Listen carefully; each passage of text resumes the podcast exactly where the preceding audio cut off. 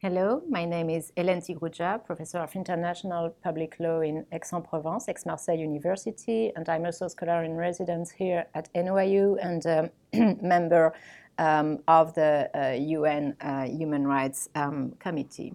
I'm really pleased uh, to take the opportunity of uh, the anniversary of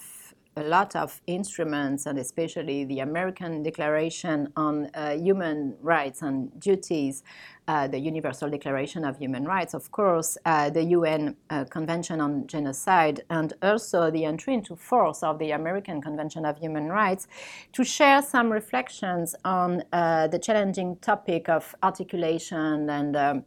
combination of all the instruments adopted uh, from uh, the Universal Declaration and how all these instruments adopted at regional level, levels, adopted at universal level, um, may um, work together and coexist together. That will be the topic of this uh, lecture uh, about uh, universal and regional uh, systems and conditions of harmonization, um, complementary or maybe fragmentation. Um, these reflections are based on a book uh, I have uh, written and published in French with my colleague uh, Professor uh, Ludovic Hennebel. So I said the, the, the, title in French, Traité de droit international des droits de l'homme, and we are working on the uh, English version uh, to be published by Cambridge University Press, I hope in a couple of months.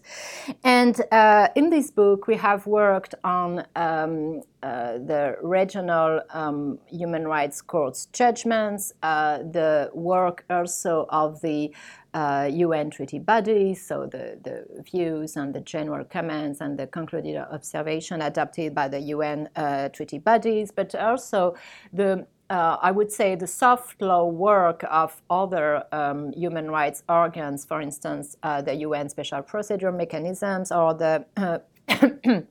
uh, uh, special mechanisms adopted in the framework of the African Union, uh, American of Amer- uh, Organization of American States, and uh, uh Council of Europe uh, procedures. And the objective and the aim of one of one of the aim of our book was to capture. beyond, I would say, institutional um, differences to capture from a substantial point of view what um, international human rights law is and uh, what it means concretely, for instance, the right to life or uh, the right to, to a tribunal. And um, our observations based on this comparative approach of, of human rights and human rights materials um, lead to um, at least two conclusions. Uh, first, um, there is, of course, no institutional or formal relations between uh, regional mechanisms and uh, universal structure of, of human rights. And to a certain extent, the consequence of this non existence of um, relations or non existence of links between the regional levels and, and the universal level uh, may be um, fragmentation of international human rights law. And um,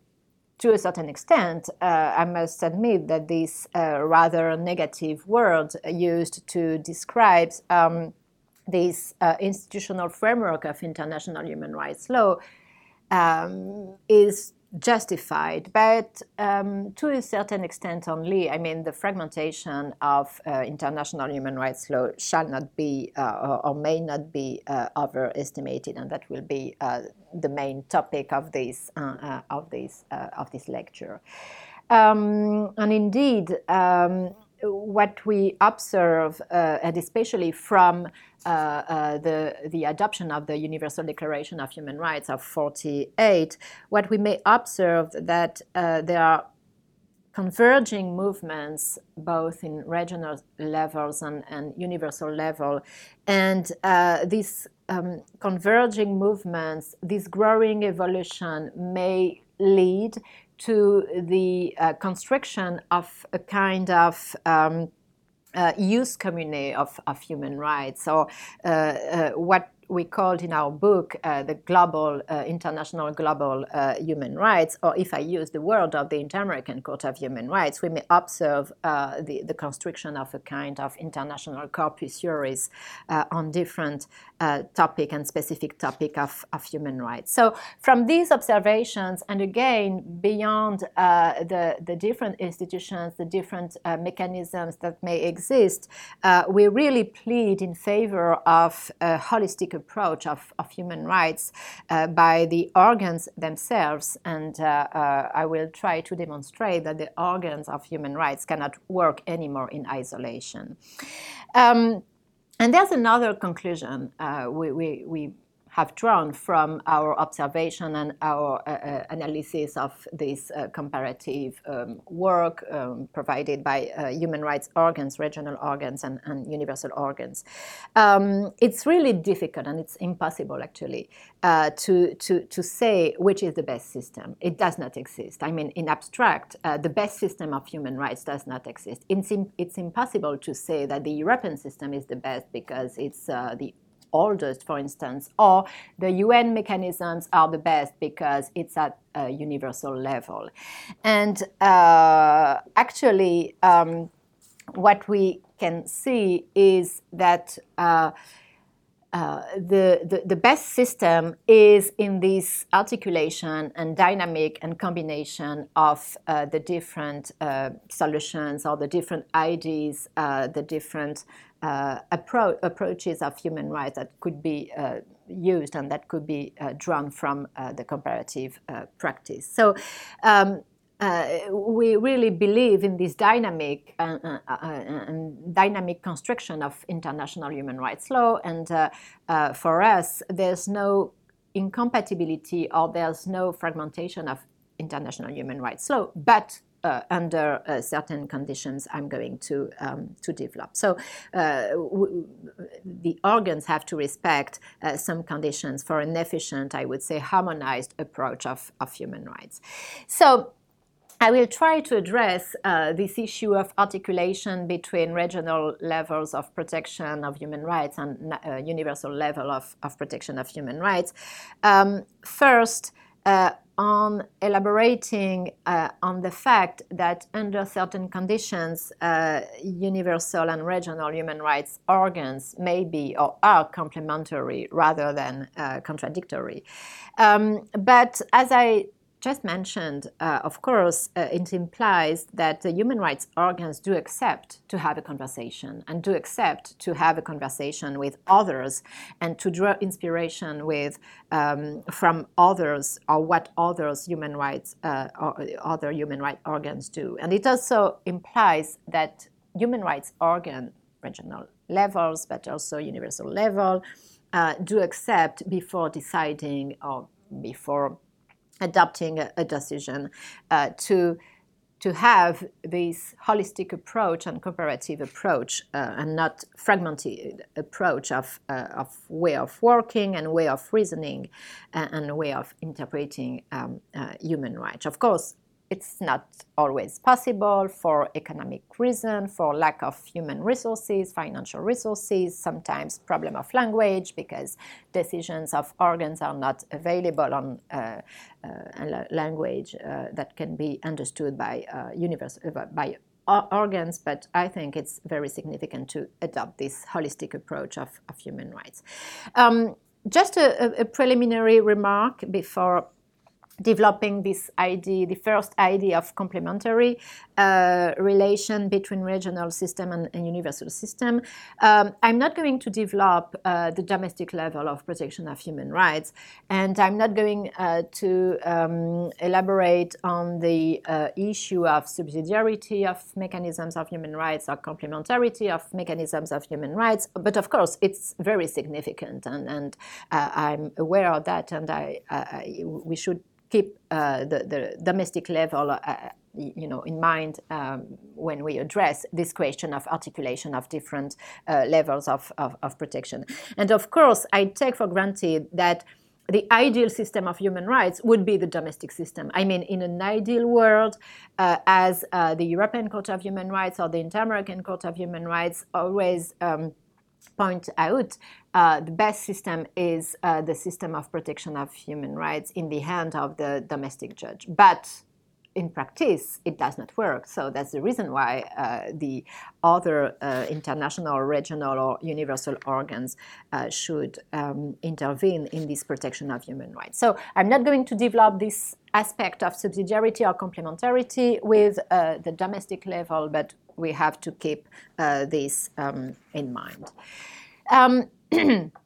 So my first question is the following on this uh, issue of harmonization or fragmentation. Um, is the adoption of different regional instruments contrary or a danger for the universality of human rights? Is there a fragmentation of international human rights, as sometimes it may be uh, raised by some states some, or some um, NGOs or uh, scholars? Um, actually, there are many regional mechanisms and many regional organs, conven- conventional instruments in Africa, in America, in Asia, within uh, the League of the Arab States um, and the Islamic Conference, and in Europe, of course. So we have more than 50 instruments, and of course, um, the question is how all these 50 instruments may coexist and again may coexist and have relation with uh, uh,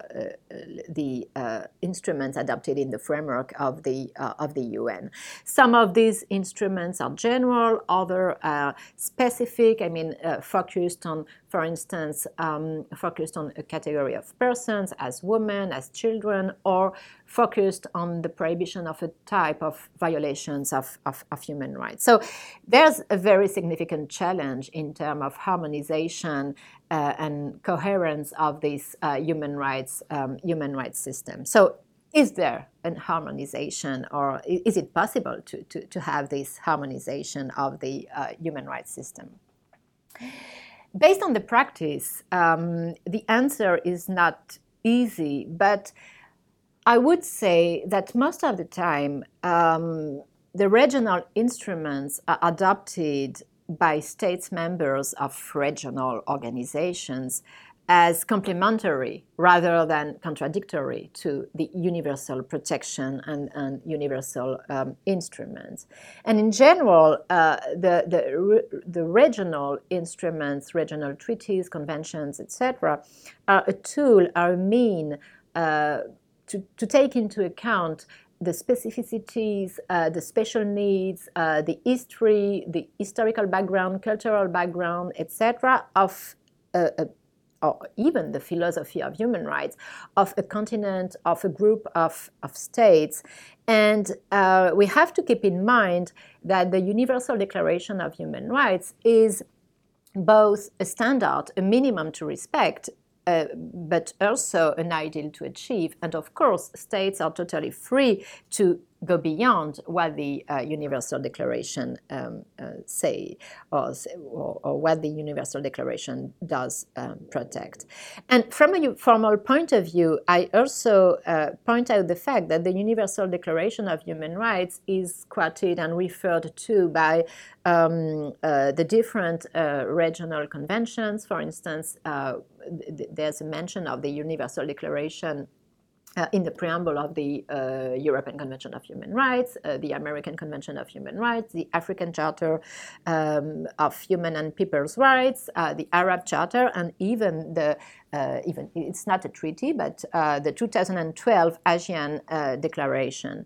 Um, so I would say, from a formal point of view, there's no contradiction between um, uh, the, the universal level built and constructed from the Universal Declaration and the different uh, regional instruments adopted uh, from this, um, from this uh, text. And I add that in some treaties, and it's the case, for instance, for the uh, European Convention of Human Rights and the American Convention of Human Rights, there's a kind of safeguard provision. I mean,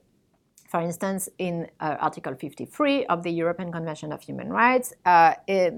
if um, the, um, the, the human rights are protected, are better protected in other um, human rights treaty. Uh, the European Convention of Human Rights cannot be used to limit the protection of human rights. So it's another way to um, establish a kind of link between the regional instruments, here the European Convention of Human Rights, but we have the same provision in the American Convention of Human Rights, and what uh, are the um, other um, international instruments. But I give, to be more precise, I give some illustrations of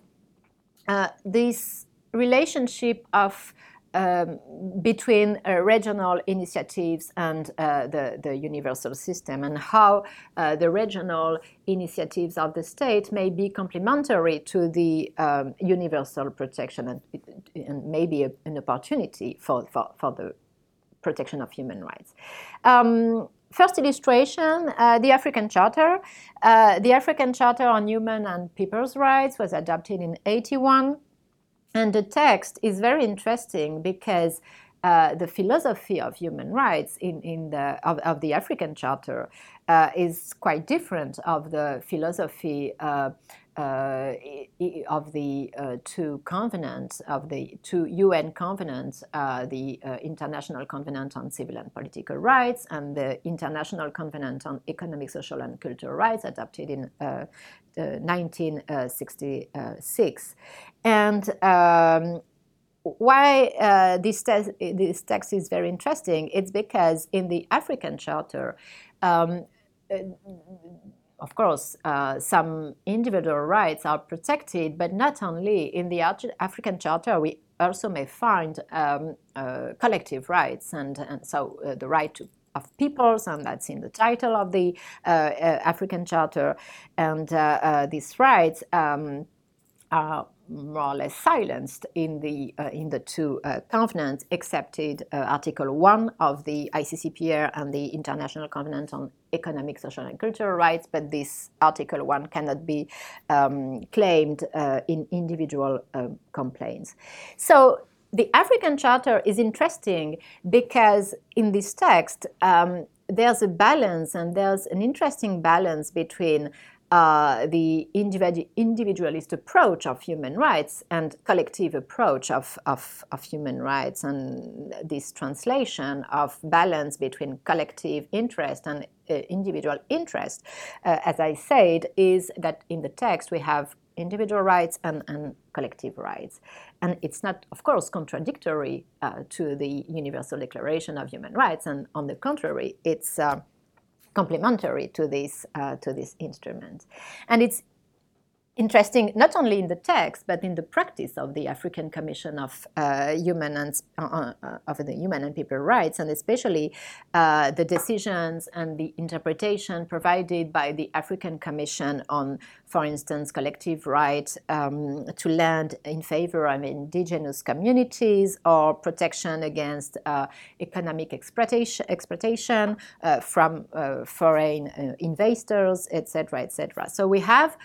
some decision, some landmark decision adopted by the African Commission on the content of these collective rights. So it's not just a theoretical affirmation in the African Charter, but uh, some decisions are very significant in this uh, topic, on, and especially the relationship between collective right and um,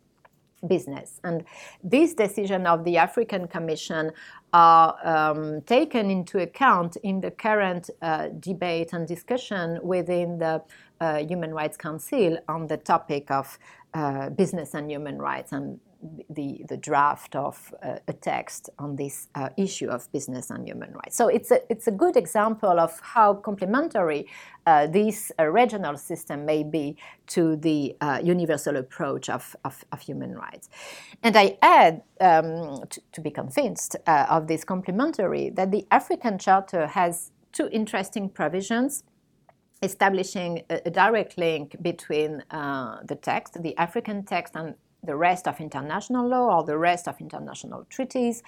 And uh, uh, these provisions are Article 60 and Article 61, um, referring to international law, not only international human rights law, but international law in, in general. And the African Commission does use concretely when uh, the African um, Commission does receive uh, individual complaints, uh, does use um, uh, the, the, rest of international law. So there's a, a kind of um, harmonized uh, interpretation of the African Charter, harmonized in uh, with the rest of, um, of international law.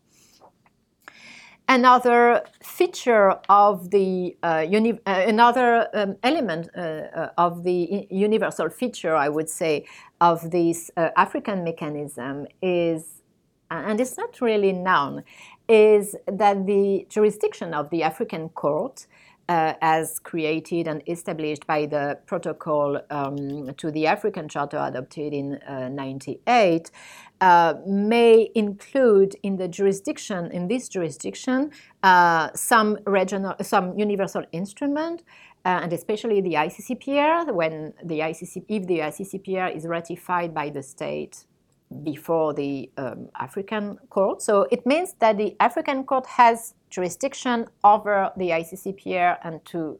to check and to monitor if the uh, African state has respected its um, universal obligation. And that's very interesting so because it means that to a certain extent uh, the African court may be a universal court, and uh, the African court uh, does have the jurisdiction to interpret and control the implementation of this uh, universal instrument.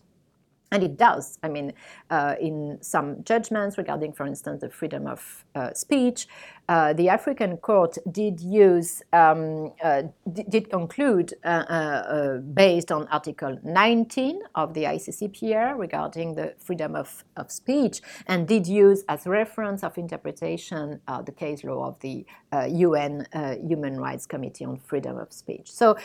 it's another example of uh, the, the, the, kind of links that can be uh, established between a regional mechanism and the universal uh, sphere. And uh, that's the reason why I say we cannot, um, I would say, overestimate this um, idea of, of fragmentation. Um,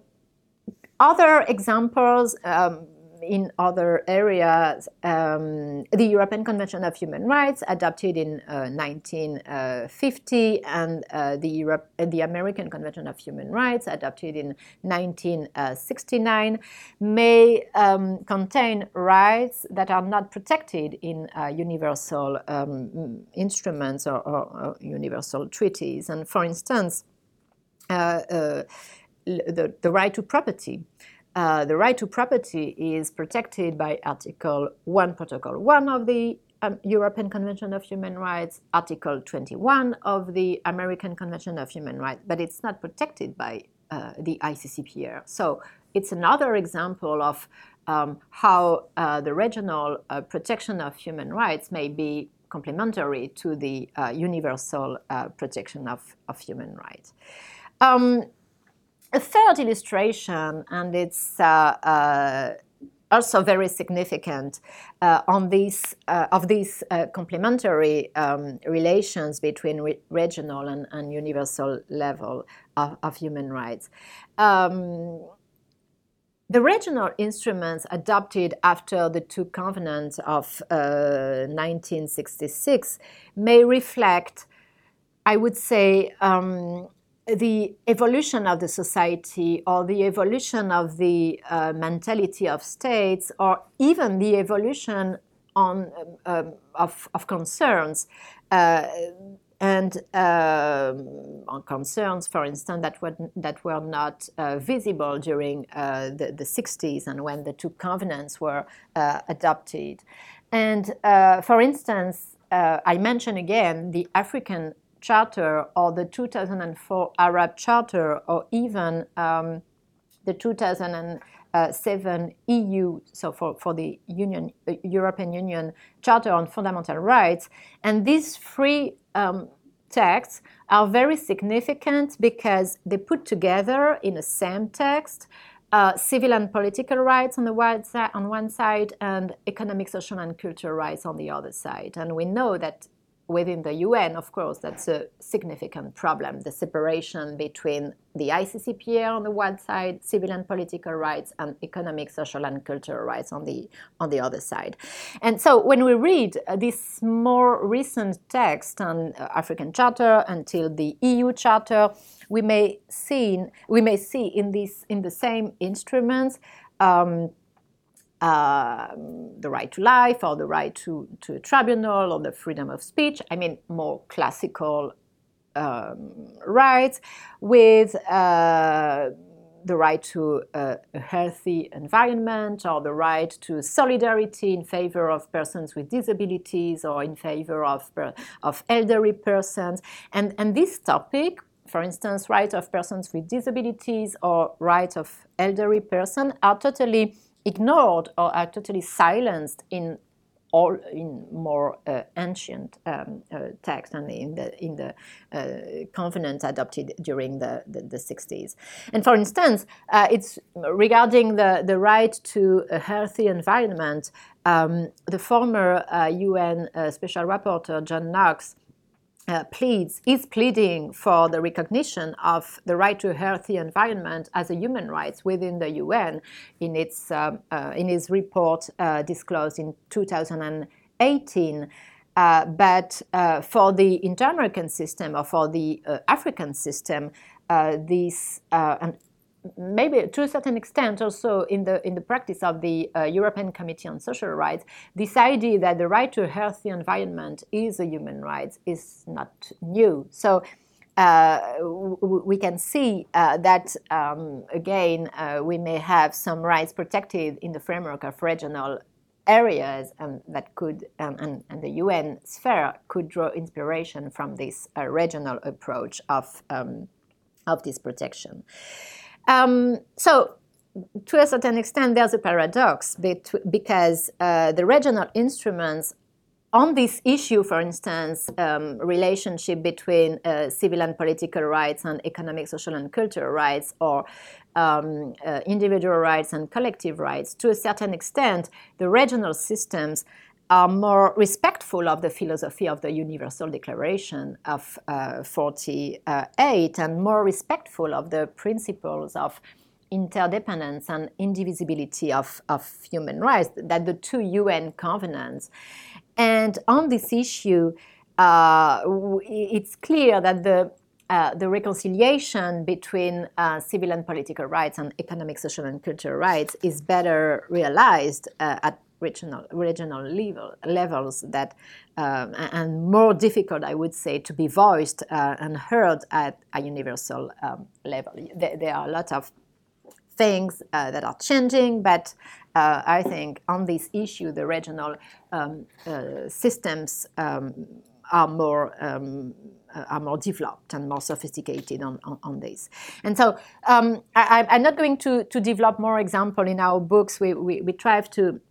we try to give more example on this uh, of this uh, complementary relation and mutual, I would say, enrichment between uh, the regional systems and uh, uh, the, um, uh, the, the universal approach of, of human rights. And there are many reasons, of course, uh, for the states to adopt uh, additional instruments. It's not only to, to, to, make things more complicated and, and more complex for the victims, for instance, but there are very significant reasons for them to adopt uh, additional instruments um, at regional uh, levels. Um,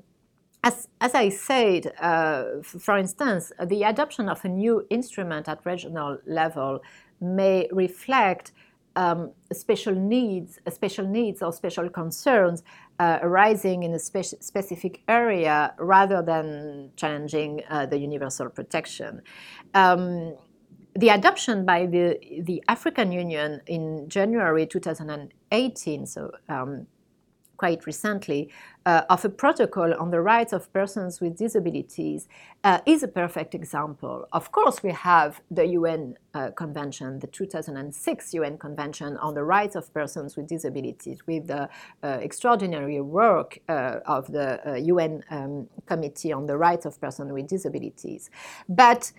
um, the interest for the African state to adopt a specific protocol to the African Charter focusing on the rights of persons with disabilities, uh, it's not to undermine uh, uh, the UN uh, Convention, but uh, and, and, many regarding the content, many provisions of the uh, protocol, the African protocol, are really similar to the uh, 2006 um, UN Convention. But the interest and the idea is to put uh, this specific topic um, on the agenda of the uh, African states. So it, it's a good point. I mean, it's not used or it's not adapted to limit uh, the UN protection, but it's adapted to from a political point of view and also from a more um, uh, pragmatic point of view. It's adapted in order to to try to make this issue uh, this issue of rights of persons uh, living with uh, disabilities more um, concrete and more more efficient. Um, another um, aim may be um, when states do adopt a specific um, and regional treaty, maybe to fill a gap of the uh, universal uh, uh, protection. And I just mentioned uh, two um, examples for um, the European Convention on Human Trafficking, adopted by the Council of Europe in 2005. So it's a very significant text uh, in order to fight against this kind of behavior. And another initiative of the African Union, the Protocol on the Rights of Elderly Persons, also adopted in um, 2008. Uh, 17, sorry, by the uh, African Union. And it's, this uh, text is very interesting because uh, it does not exist in the framework of the uh, United uh, Nations. So maybe uh, it's going to be, it, or it's going to give um, ideas to other um, states outside the African Union. And precisely the adoption of regional convention may be um, I would say, the preliminary or the first step uh, and the model of a universe of, of a regional text uh, may be used to adopt a universal treaty. And it's, for instance, uh, the case regarding enforced disappearances. And uh, uh on this issue, uh, the case law of the Inter American Court of Human Rights uh, first based on the American Convention of Human Rights, but then based on this uh, Inter-American Convention on Enforced Disappearances of Persons adopted by the Organization of American States in 1994, was a significant um, uh, model and was a significant material for the UN when the UN did adopt and did draft uh, the 2006 uh, Convention on Enforced Disappearances. So again, uh, there's no, uh, in general, when when the state did decide to adopt a, inter, a regional instrument, it's not done in order to limit uh, the UN protection, but it's it's done for the different uh, reasons I, I, I, mentioned. And on the opposite, of course, we, we could have I, I could have done the opposite. On the opposite, the work of the uh, universal organs or universal treaties uh, may be very useful for the implementation of regional um, uh, and interpretation of regional uh, instruments, and especially um, dealing with uh, with uh, very precise issues as Pers- rights of persons with disabilities, women's rights, rights of indigenous communities, uh, etc. Um, so the first uh, idea was to, to try to convince that there's no uh, contradiction, and on the contrary, there's really a, a, a, kind of complementary relation between the regional um, systems and regional initiatives, mechanisms, texts, etc., and the universal um, framework. But um, my second question is uh, under what condition all these instruments may, I would say, coexist peacefully. And uh, concretely speaking, when organs do interpret their instruments, are they respectful of what others can do on the same issue, for instance, the content of the right to life or uh, the definition of torture. Is this definition of torture the same in the jurisprudence of the European Court of Human Rights, the Inter-American Court, and the committee, the UN Committee, uh, Against um, Torture? Um, uh, the, the, answer is not easy, and of course, here I'm just uh, sharing some uh, general reflection, and I cannot develop all this, um, uh, the example and, and, and, all the practice, of course. Uh, and, and the answer should be balanced on this uh, question of peaceful coexistence between the different spheres and, and different mechanisms and, and instruments. Um, the thing is clear the, it may happen that uh, there are contradictions of jurisprudence or contradiction of interpretation of a, same issue between the different level of protection or between uh, the different instruments. Uh, and not only between uh, regional levels and, and, universal levels, sometimes it may have um, difference of interpretation or contradiction between uh, or inside the, the UN uh, itself, for instance. So it's not only uh, about uh, the relationship between the regional levels and, and, and, universal level, but there are, it may happen that there are some uh, contradictions. And I gave two significant examples. Um, taken from uh, the case law of the uh, European Court of Human Rights on the one side and the uh, UN Human Rights Committee on the other side. And uh, these two examples are taken from uh, the decisions delivered by the two organs regarding the freedom of religion and uh, the right to uh, abortion. And it, on these issues, and I'm not going to say who is, uh, what is the best solution, it's not the point here, but on these issues, um, freedom of religion and, and, right to abortion, the UN Human Rights Committee does not have at all uh, the same position than the European Court of, um, of Human Rights. Uh, for the, to summarize and very briefly the position of the two organs, um, uh, and especially first uh, regarding the freedom of religion, for the uh, Human Rights Committee in decision in views adopted in 2018, the state um, does not have, under certain conditions, does not have the right to limit uh, the wearing of a religious um, uh, scarf in a public space.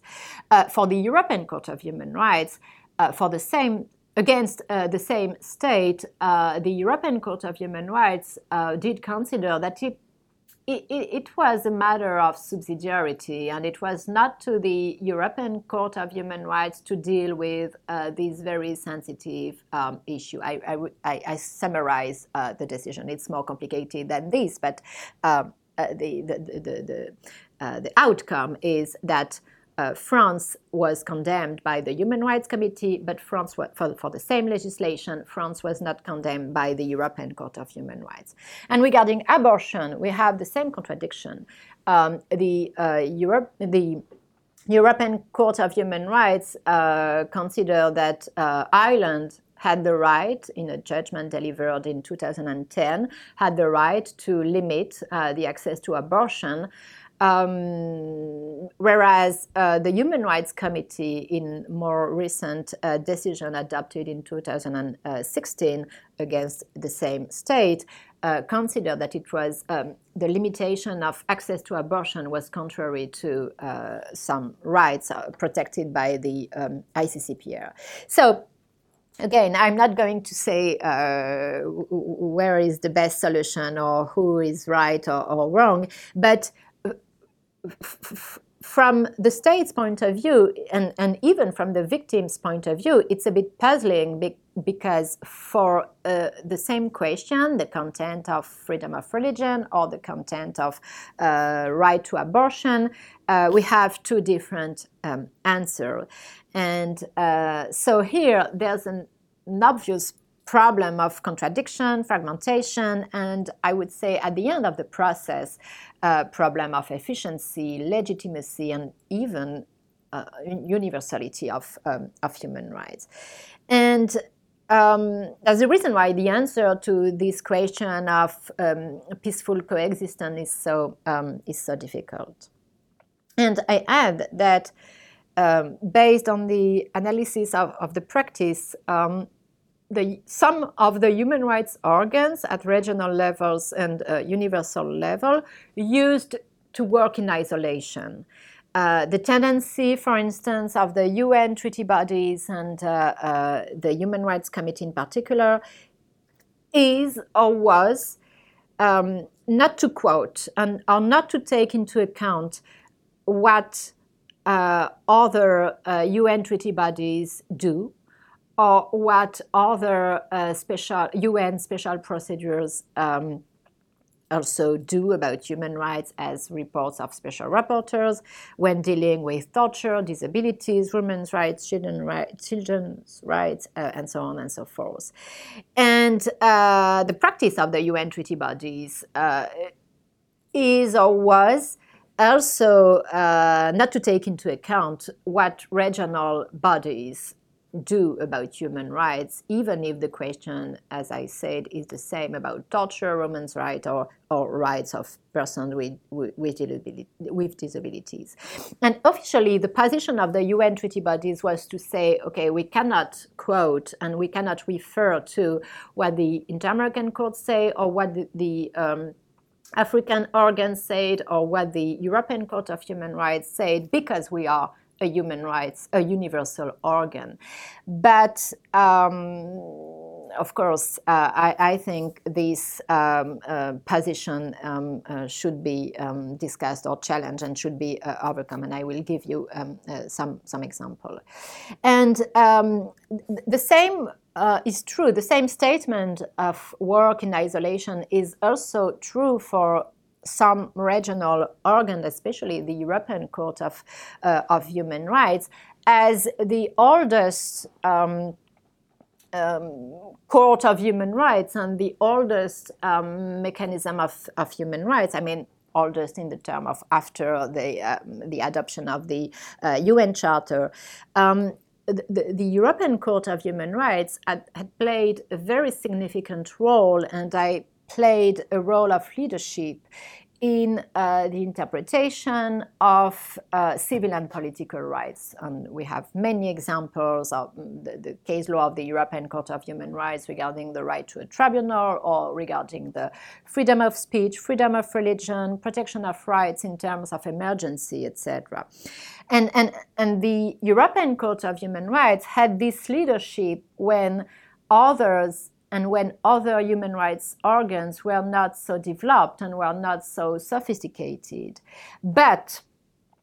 and that's the point. Uh, uh we are celebrating this anniversary of the uh, Universal Declaration, so seven, uh, 70 years after. Of course, things are changing and things have changed, especially thanks to the multiplication of instruments and multiplication um, that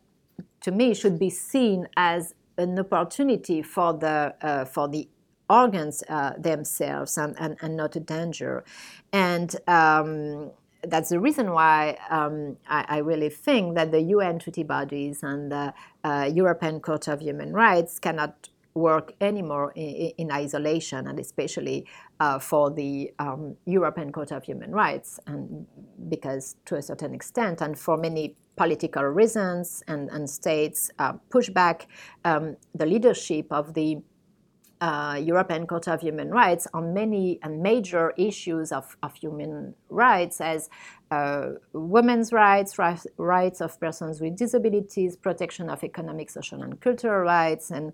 even fight against um, uh, discrimination or protection against torture uh, is not the same. I mean, its leadership is not a leadership, actually. So, my impression based on this uh, comparative uh, analysis of the uh, international practice is that um, keeping these two reservations into, um, into account in mind, I mean, uh, the tendency to work in isolation and uh, the contradiction of jurisprudence that may happen, uh, I have the impression, the positive impression, that the current practice is more and more based on dialogue, more and more based on cross quotation, referrals, and uh, uh, to uh, the what the other uh, human rights organs uh, say or do about um, human rights. Um, a few examples and some very recent uh, illustrations of this dialogue and cross-reference, and I cannot develop all the examples, but just a few. Um, in two recent decisions uh, adopted by the African Commission on, on Human and People's Rights, uh, disclosed in uh, 2017 and 2018, uh, about uh, the right to nationality and the freedom of religion, uh, the African Commission did really use what regarding the right to nationality, right, uh, the Inter-American Court of Human Rights say, uh, says about uh, the right to nationality and especially the right not to be arbitrarily deprived of uh, uh, its, uh, his or her nationality. And, and, and the African Commission really did refer to the case law of the um,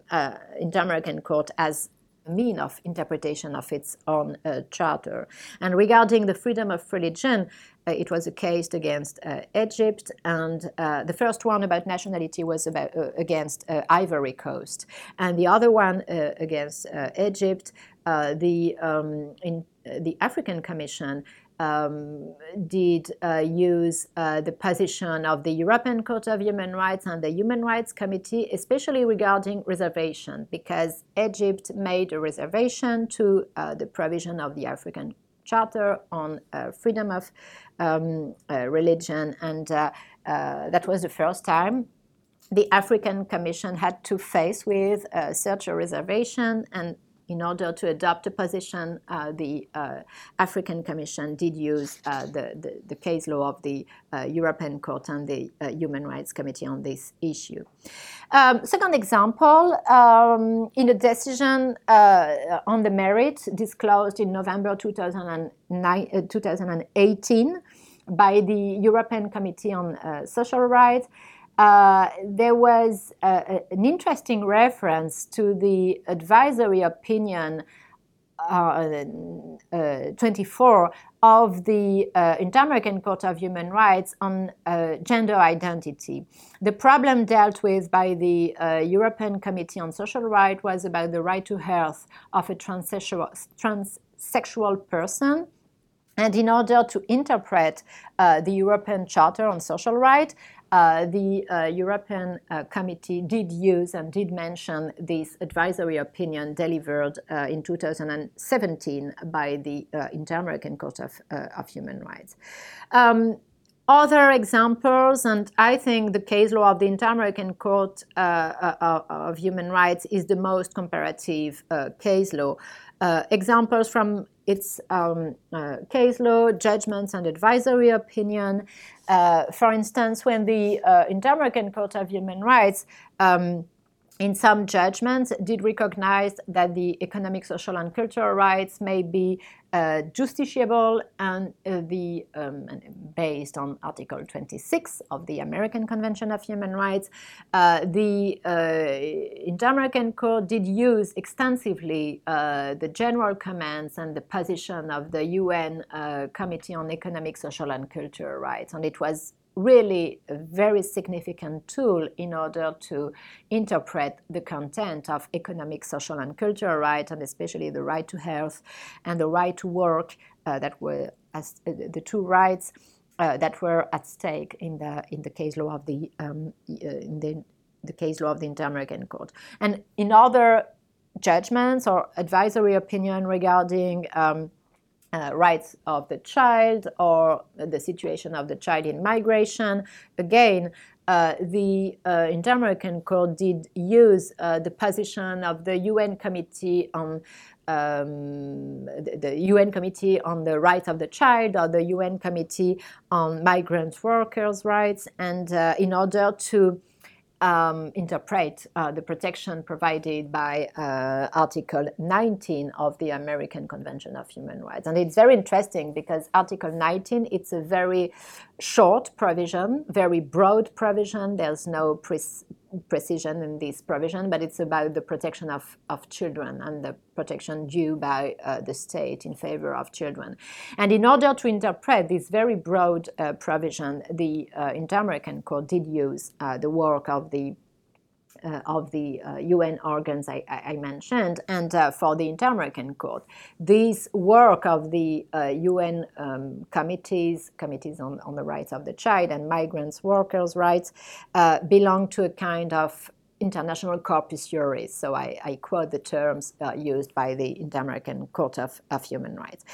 Um, two more example and two last example. Um, in the case law of the European Court of Human Rights, I said previously that the case that the European Court um, used to work in isolation, but things are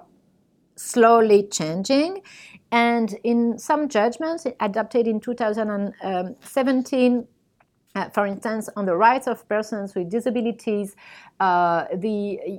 the, the European Court uh, did use uh, the 2006 uh, UN Convention and especially the work and the interpretation provided by the UN Committee on Disabilities, on Rights of Persons with Disabilities, in order to interpret the concept of autonomy. And that, that was very interesting because uh, the previous case law of the European Court of Human Rights on rights of persons with disabilities is really bad. So it's a real improvement uh, in uh, the European approach of rights of persons with disabilities. And this improvement is based on the work of the um, UN uh, committee. Um, when the European Court uh, dealt with, dealt with um,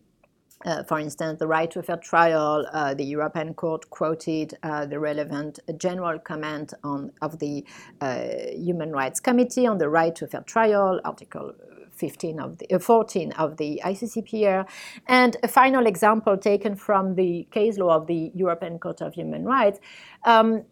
again, in judgment adopted at, in, in 2017, it may happen that uh, the European Court did use uh, the country visit report of the UN Special Rapporteur on Human Rights and Extreme Poverty in Romania in order to capture uh, the situation of people living with a mental illness. And it was interesting because uh, this country visit report was, at, was used by the European Court of Human Rights not really as an element of proof, but as an element uh, to draw the context and, and to, to establish the framework of the, of the violation, of the individual violation uh, and, denounced uh, and, uh, before, um, before her.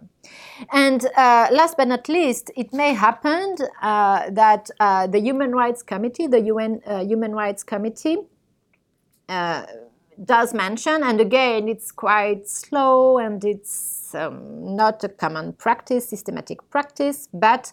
does mention regional practice on political rights, for instance, and uh, very recently um, on again uh, military tribunals, for instance, it, in views based on a, an individual complaint. Uh, uh adopted in March 2018. Uh, it's interesting because um, in order to uh, to, to, say if uh, the uh, military tribunals were um, uh, contradictory to Article 14 of the ICCPR, the um, Human Rights Committee did use uh, the case law and the position of the European Court of Human Rights, African Commission, and the Inter-American Court of Human Rights. So it's that's the reason why I, I say that the Human Rights Committee used to work in isolation, but progressively things are changing and uh, in its very recent general comment adopted on the right to life, uh, general comment uh, 20, uh, 36, um, again, there are a lot of quotations of uh, the regional um, case law on, regarding the, uh, the right to life. So I, will, I, I could give more example, and uh, I, am not going to, to develop more. But um, the thing interesting in this multiplication of, of referrals, quotation, etc., is that to me, of course, it's a positive step, and they are mm, positive step um, towards the um, harmonization of international uh, human rights law. And I have to precise that this kind of quotation, reference, cross um, uh, mention, etc., are uh, more uh, significant from a quantitative point of view, more significant than the contradiction of jurisprudence uh, of jurisprudence I mentioned earlier. So the contradi- I, I have begun with the contradiction of jurisprudence, but it, it should not be overestimated. And, and here we, we, there are many, plenty of examples of uh, this, um, this kind of cross referral and cross uh, quotation. But and to me, that's the price to really reach uh, the harmonization uh, of international human rights law. The thing I regret in this comparative practice and this comparative approach of, of, of human rights is that the referrals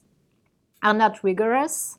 and uh, especially in the practice of the Human Rights Committee or the European Court of, of Human Rights, and I think a lot uh, there, there's a lot to learn from the practice of the uh, American Convention, American Court uh, uh of Human Rights on this uh, issue, and especially its methodology, and why um, the uh, Inter-American Court does use the comparative um, approach of, of human rights. So I would love this dialogue between human rights organs be more uh, systematic and more organized and, and not just uh, in some cases a referral without any uh, methodology and more reasoned also because uh, it's not only a, about bringing a solution uh, from outside uh, and quoting a, a case law or a judgment from, from outside, but why? It's significant to use uh, the case law uh, from uh, from outside, and and why uh, for instance, the European Court of Human Rights should use or, or uh, is expected to use more and more the case law or the practice of the, uh, for instance, the UN uh, CEDAW uh, Committee on Elimination of Discrimination Against Women, or, or the, the case law of the UN uh, Committee on Rights of Persons with Disabilities. So based, I would love this practice to be based on a more um, rigorous methodology, and I would love that uh, human rights organs members uh, take, I would say, more time uh, to, to, to read and to think about what the others do and, and, and say about the, the same topic, and based on this um, uh, holistic approach of um, of uh, issues. And just uh, to be clear, um, and not to be misunderstood understood, uh, I'm not pleading for a uniform approach of, uh, of human rights or uniform approach of interpretation of, of human rights. On the contrary, I tried to um, uh, explain in the first point that the national or regional approaches may be different and the diversity may be uh, uh, very significant to achieve uh, the, the, the universality of, um, of, of human rights. So I think it's significant to uh, not to make confusion between uh, uh, universality of human rights and uniformity. I think uniformity, of course, is dangerous for, for the human rights. So, as a final remark, uh, I would like to, to highlight that the uh, 70 years of, after the adoption of the Universal Declaration of, of Human Rights as a resolution of the uh, General Assembly, uh, the construction of these um, legal institutions, courts, quasi-judicial bodies, um, special procedures, special mechanisms, etc., on so many topics is really extraordinary and it cannot be challenged and this element cannot be um, challenged. It's a, an amazing achievement of the um, international law post uh, 45 international um, law and uh, uh, it's uh, extraordinary progress uh, compared to um, the international society or the international legal order before the, the UN Charter, the adoption of the UN Charter. But um, we cannot take uh, this extraordinary construction for granted. And as I pointed out in the introduction of this lecture, uh, the perfect system of human rights does not exist. Um, does not exist does, does not exist in itself and uh, the viability and the strength of human rights organs uh, rests, to me, really upon this harmonization and uh, cross fertilization of uh, the different levels of protection of human rights. Thanks for your attention.